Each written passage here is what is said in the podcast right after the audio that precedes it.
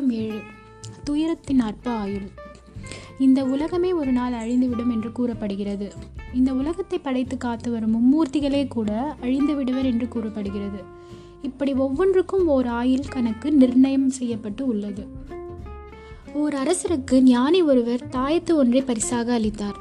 இதனை உனது கழுத்தில் அணிந்து கொள். தற்கொலை செய்யும் அளவுக்கு தாங்க முடியாத துன்பம் ஏதாவது வந்தால் மட்டும் இந்த தாயத்தை திறந்து பார். அதில் ஒரு மந்திரம் எழுதப்பட்டுள்ளது. அதை பயன்படுத்திக்கொள் என்று கூறினார். அரசரும் அதை தனது கழுத்தில் அணிந்து கொண்டார். ஆனால் அதனை பயன்படுத்தும் அவசியம் அவருக்கு ஏற்படவில்லை. அரசரும் அதை மறந்துவிட்டார். ஆனால் ஒரு நாள் அவர் எதிர்பாராத வகையில் அவரது எதிரி நாட்டு மன்னர்கள் ஒன்று சேர்ந்து அவரது நாட்டை கைப்பற்றி விட்டார்கள். தலைமறைவாக சுற்றி திரிந்த அரசருக்கு தன்னை காப்பாற்றிக் கொள்வதே பெரிய போராட்டமாக இருந்தது. நாட்டை மீட்க முடியும் என்ற நம்பிக்கையை அறவே இழந்துவிட்டார். இப்படி ஒரு தலைமுறைவு வாழ்க்கை வேண்டாம் என்று முடிவு செய்து தற்கொலைக்கு முயன்றார். சுருக்கு கயிற்றில் கழுத்தை மாட்டும்போது அந்த தாயத்தும் கயிற்றோடு மாட்டிக்கொண்டு கழுத்தை உறுத்தியது தாயத்தின் நினைவு ஏற்பட்டு அதனை திறந்து பார்த்தார். என்ன மந்திரம் எழுதப்பட்டுள்ளது என படித்து பார்த்தார். இதுவும் கடந்து போகும் என அதில் எழுதப்பட்டிருந்தது. இந்த சோதனையும் விரைவில் தன்னை விட்டு போய்விடும் என அவர் தன்னம்பிக்கை கொண்டார். பிறகு உற்சாகத்துடன் முயன்று இழந்துவிட்ட வா நாட்டை மீண்டும் கைப்பற்றினார்.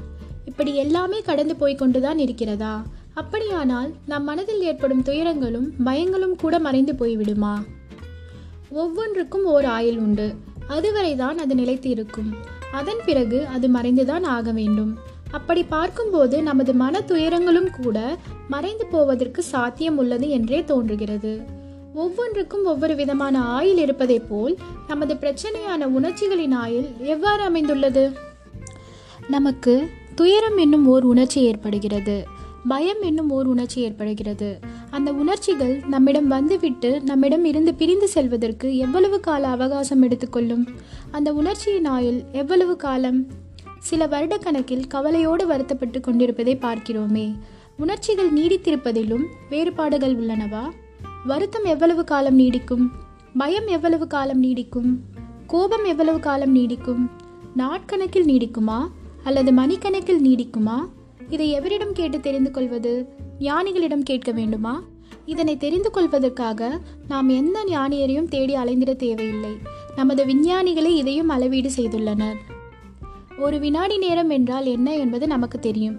அந்த ஒரு வினாடியை அறுபதாக பிரித்தால் ஒரு பங்குக்கு எவ்வளவு நேரம் கிடைக்கும்? அதுதான் ஒரு உணர்ச்சியின் ஆயுள். அது ஒரு வினாடி நேரத்திலும் குறைவு. அதுவும் அறுபது மடங்கு குறைவு. நமக்கு ஏற்படும் உணர்ச்சிகள் யாவும் ஒரு வானம் வெடித்து சிறு சிதறுவதைப் போல் வெடித்து சிதறி மறைந்து விடுகின்றன. அது மறைந்த பிறகுதான் அது வந்ததே நமக்கு தெரிகிறது. அதை நாம் உணர்ந்து அறியும் போது அது அங்கே கிடையாது. மழைக்காலத்தில் இடி மின்னலை பார்த்திருப்போம். பலீர் என்று மின்னல் ஒளி வெட்டி செல்லும். நாலைந்து வினாடி கழித்துதான் இடியோசை கேட்கும்.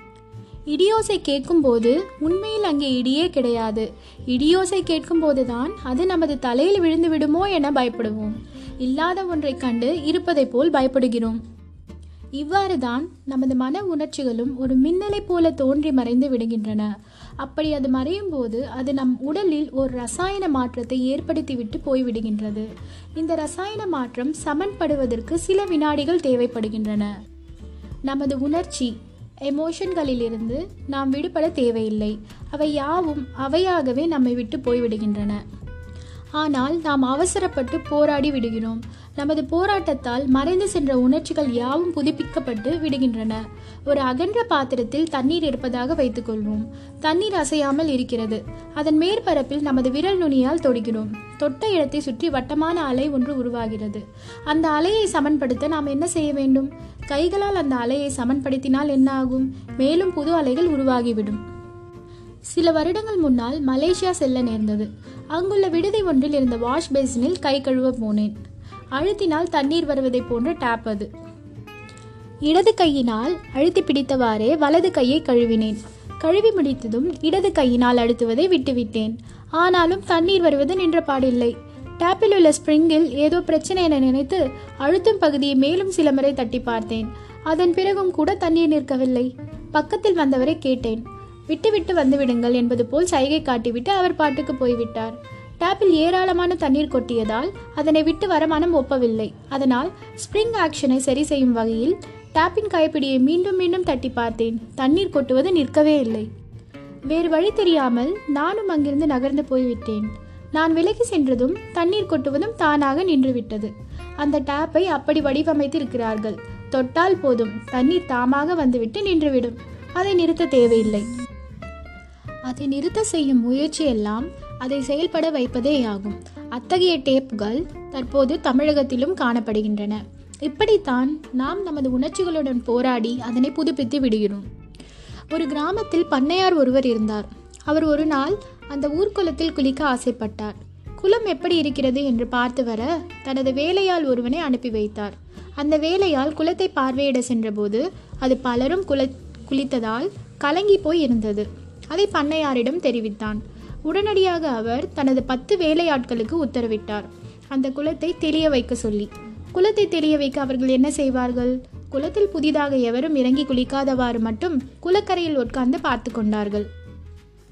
அவர்கள் சென்று அரை மணி நேரமாகியும் அவர்கள் திரும்பாததால் என்னவென்று பார்த்து வருமாறு மற்ற இரண்டு வேலையாட்களை பண்ணையார் அனுப்பி வைத்தார். பார்த்து வந்த இருவரும் பண்ணையாரிடம் வந்து புகார் செய்தார்கள்.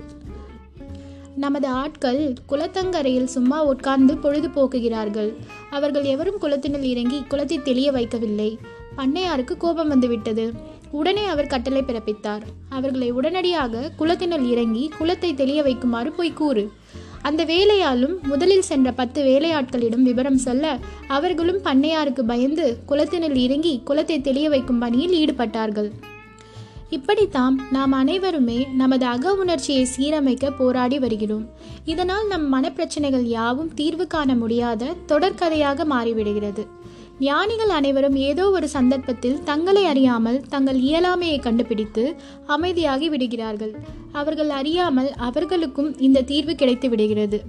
என்னவெல்லாமோ செய்து பார்த்துவிட்டு ஏதோ ஒரு சந்தர்ப்பத்தில் எதுவுமே செய்யாமல் இருந்து விட்டதன் மூலம் அடைவதற்கு அரிதான இந்த தீர்வை அடைந்து விட்டார்கள் முயன்று முயன்று பார்த்து முயல்வதுதான் தவறு என்று அவர்கள் கண்டுபிடித்த தீர்வு நமக்கும் பயனளிக்குமா?